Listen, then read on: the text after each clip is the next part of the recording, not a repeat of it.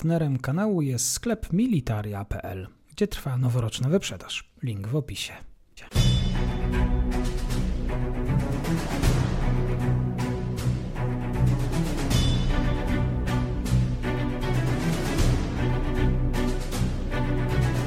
Przełomowe bitwy w historii świata. Zaprasza Marek Kozubel.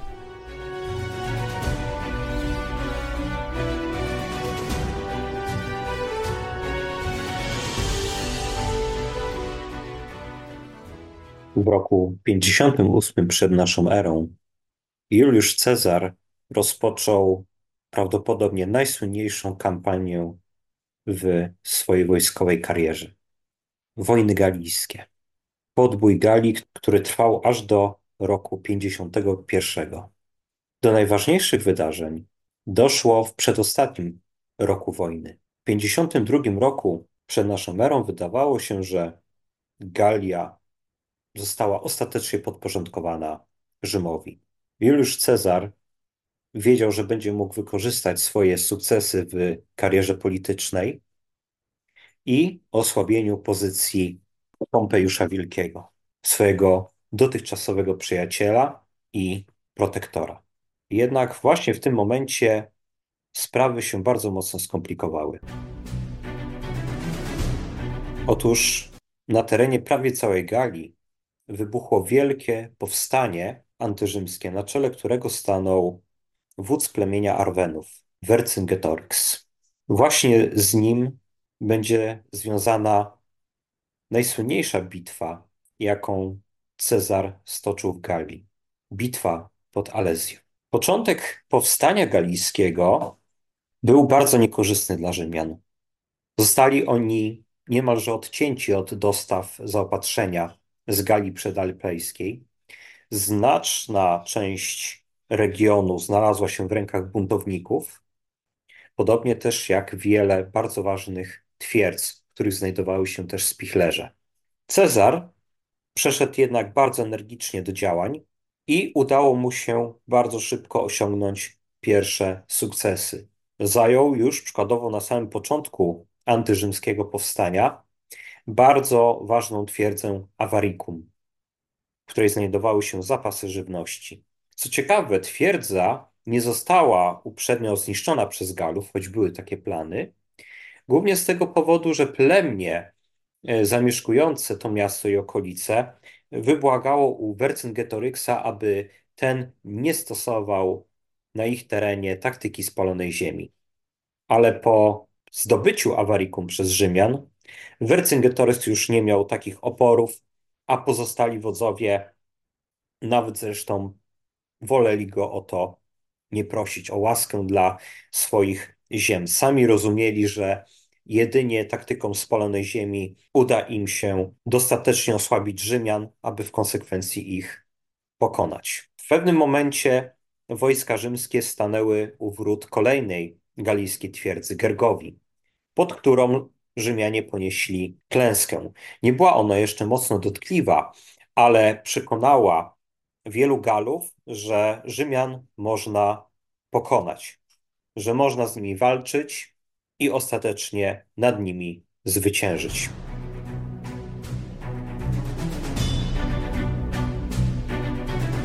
Później doszło jednak do kilku kolejnych starć, w trakcie których Rzymianom udało się pokonać część wojsk galijskich i ostatecznie połączyć własne siły. Mowa tutaj przede wszystkim o działaniach grupy kilku legionów pod dowództwem Labinusa, jednego z zaufanych wodzów y, Juliusza Cezara, no i rzecz jasna samego Cezara, który pokonał Galów niedaleko dzisiejszego miasta Dijon.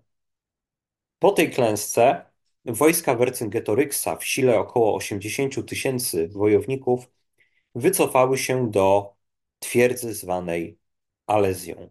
Znajdowała się ona w bardzo korzystnym położeniu geograficznym, na wysokim wzniesieniu i na dodatek była jeszcze osłonięta przez dwie rzeki. Cezar dostrzegł walory obronne tej twierdzy, jak i okolicy i uznał, że nie uda się jej zdobyć szturmem albo że będzie on zbyt kosztowny. Dlatego podjął on decyzję, że weźmie ją głodem. Z tego też powodu, aby uniemożliwić Galom ucieczkę z miasta, najeźdźcy otoczyli Alezję 16-kilometrowym murem. Wykonali go z drewna i dodatkowo wzmocnili również licznymi przeszkodami, rowami, palami, które miały utrudnić szarże galickiej kawalerii, ale przygotowano również masę innych pułapek, takich chociażby jak wilcze doły, na dnie których znajdowały się zaostrzone pale. Aby zarazem osłonić się przed potencjalną odsieczą, Cezar kazał wznieść również drugi mur. No, możemy go określić mianem zewnętrznego. Był on już znacznie dłuższy, miał ponad 20 kilometrów. Wewnątrz Rzymianie zbudowali również sobie niewielkie forty, co pewien dystans stawiali również wieże mające ułatwić obserwację terenu. Zanim Rzymianie skończyli swoje prace, Vercingetorix postanowił im przeszkodzić. Wysłał więc swoją kawalerię, aby zaatakowała legionistów skupionych przy pracach ziemnych. Tutaj jednak wpadli oni w swego rodzaju zasadzkę. Otóż biorących udział w pracach ziemnych legionistów rzymskich osłaniali kawalerzyści z Germanii. Byli to najemnicy, których y, Cezar bardzo polubił i cenił w dotychczasowych starciach z galickim przeciwnikiem. Szczególnie cenił ich wtedy, gdy dochodziło do starć z galijską kawalerią. Szarża Galów dość szybko została odparta, a Rzymianie i Germanie ruszyli za nieszczęśnikami w pościg. Wielu z nich zginęło, ale jeszcze większa liczba zdołała wycofać się do Alezji. Później nocą Galowie wykorzystają okazję i wymkną się z coraz bardziej obleganej i odcinanej od reszty Galii twierdzy. Nieustalona liczba kawalerzystów Vercingetorixa przedarła się na jego rozkaz przez niedokończone jeszcze linie rzymskie z celem zebrania odsieczy. Mieli oni poinformować pozostałych wodzów galickich, aby zebrali oni jak największe siły pod Alezją. Vercingetorix uznał, że oto nadarza się okazja do tego, aby schwytać Cezara w pułapkę, odciąć go zupełnie i zniszczyć, albo wziąć do niewoli i być może jakoś to politycznie wykorzystać w negocjacjach z Rzymem. Vercingetorix wiedział jednak, że ma on bardzo ograniczony czas. Otóż żywności w Alezji starczyłoby jedynie na miesiąc oblężenia. Był początek września, gdy jego kawalerzyści ocaleli z poprzedniego starcia, przedarli się przez rzymskie linie. Tymczasem Cezar też zdawał sobie sprawę z tego, że będzie potrzebować dużo żywności, a także, że oblegający go Galowie, gdy przyjdą z odsieczą, też będą oblegać jego. Dlatego też Rzymianie sami zaczęli stosować w okolicy taktykę spalonej ziemi. Zabierali co tylko się da, na wypadek, gdyby pod Alezją i rzymskimi umocnieniami pojawiła się wielka armia galijska z odsieczą dla Vercingetorixa. Założenie było dość proste. Jeżeli w okolicy nie będzie dość żywności, to wielka armia galijska nie będzie w stanie zbyt długo obozować pod rzymskimi umocnieniami.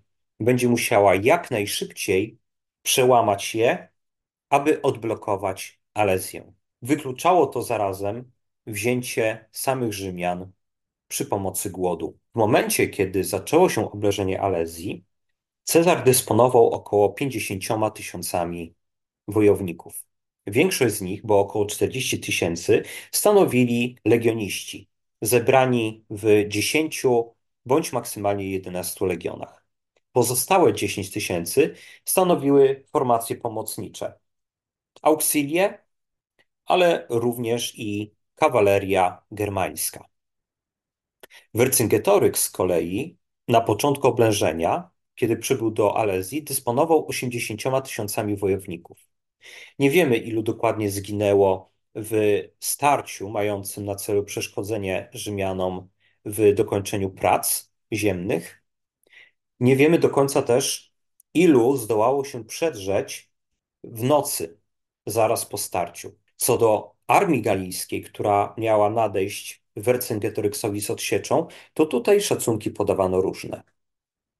Według Cezara miało to być nawet ćwierć miliona wojowników, co wydaje się dzisiaj liczbą zdecydowanie przesadzoną. Bardzo jednak możliwe jest to, że wojska te liczyły od 70 do nawet 100 tysięcy wojowników. Oznaczało to, że Galowie mogli dysponować nad Cezarem, łącznie oczywiście z garnizonem w Alezji, być może nawet i trzykrotną przewagą liczebną. Armia galijska pojawiła się pod rzymskimi umocnieniami jeszcze we wrześniu. Jeszcze niedługo zanim miało, miały się skończyć zapasy żywności dla osaczonej załogi. Aby przedłużyć możliwość trwania w oblężeniu, Wercingetorix wpadł na pomysł, aby ludność Alezji, kobiety, dzieci i starcy, wyszli z niej i chciał poprosić Cezara o to, aby przepuścił cywili przez swoje linie. Nieoczekiwanie jednak dla oraz cywili, którzy opuszczali Alezję, Rzymianie nie wyrazili zgody. Dlatego też bardzo wielu mieszkańców tego miasta zmarło pomiędzy murami jednej i drugiej strony. Był to prawdopodobnie najbardziej tragiczny epizod tej bardzo ciekawej bitwy.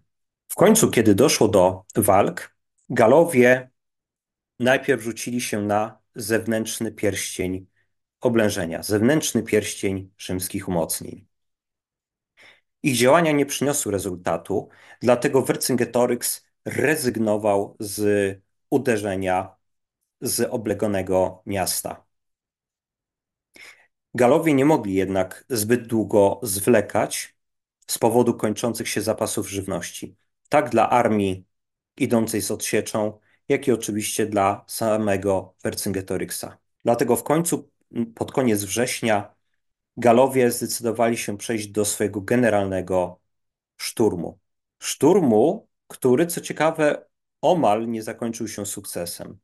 Rzucili się oni na zewnętrzną część rzymskich umocnień, ale zarazem też wysłali niewielkie oddziały na pozostałe odcinki, aby tam związać walką część rzymskich oddziałów. W tym samym czasie sam Vercingetorix też rzucił swoją załogę do ataku na pierścień wewnętrzny, skupiając jednak swój atak również na tym odcinku, na którym odsiecz skupiła gros swoich sił. A był to konkretnie odcinek północno-zachodni. Znajdowało się tam wzgórze, z którego oddziały galijskie runęły na rzymskie umocnienia. Doszło do bardzo wyczerpującej walki, w trakcie której Galowie sforsowali mury i walka przyniosła się teraz pomiędzy rzymskie umocnienia. Właśnie w tym momencie wydawało się, że wszystko jest stracone, a los Rzymian jest policzony. Tysiące legionistów oraz auxilia padało w walce.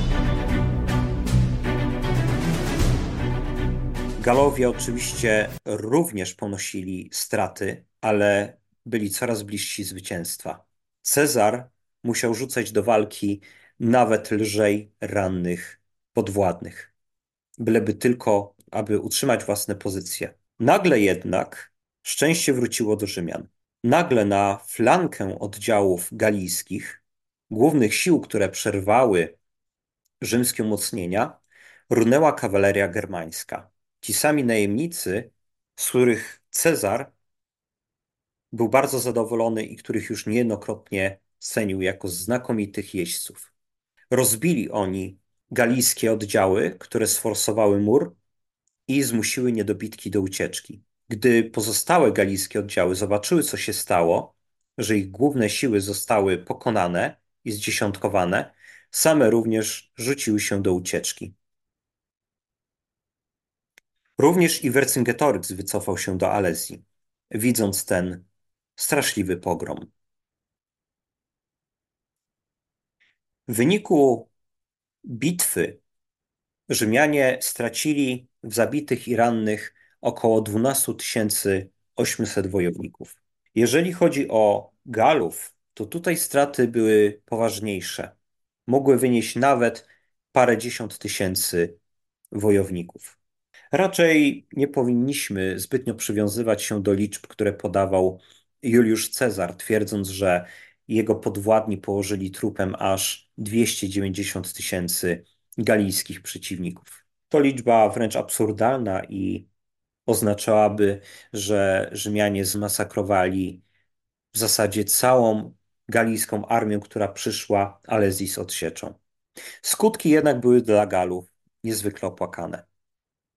Cezar zażądał kapitulacji twierdzy, obiecując zarazem, że okaże łaskę pokonanym wojownikom. Vercingetorix przystał na propozycję Cezara, wyjechał z Alezji i poddał się Cezarowi. Powstanie oczywiście nie skończyło się natychmiast.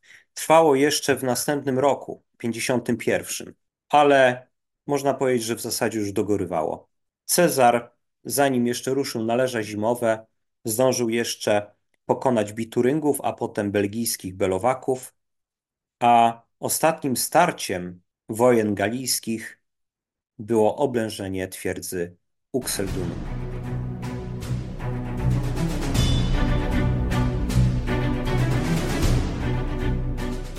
Wraz z zakończeniem wojen galijskich pozycja Cezara niezwykle wzrosła.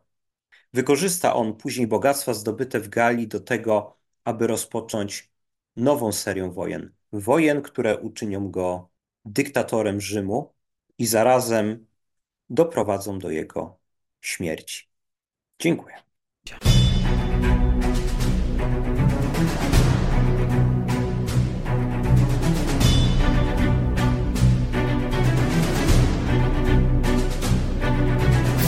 Przełomowe bitwy w historii świata. Zaprasza Marek Kozubel.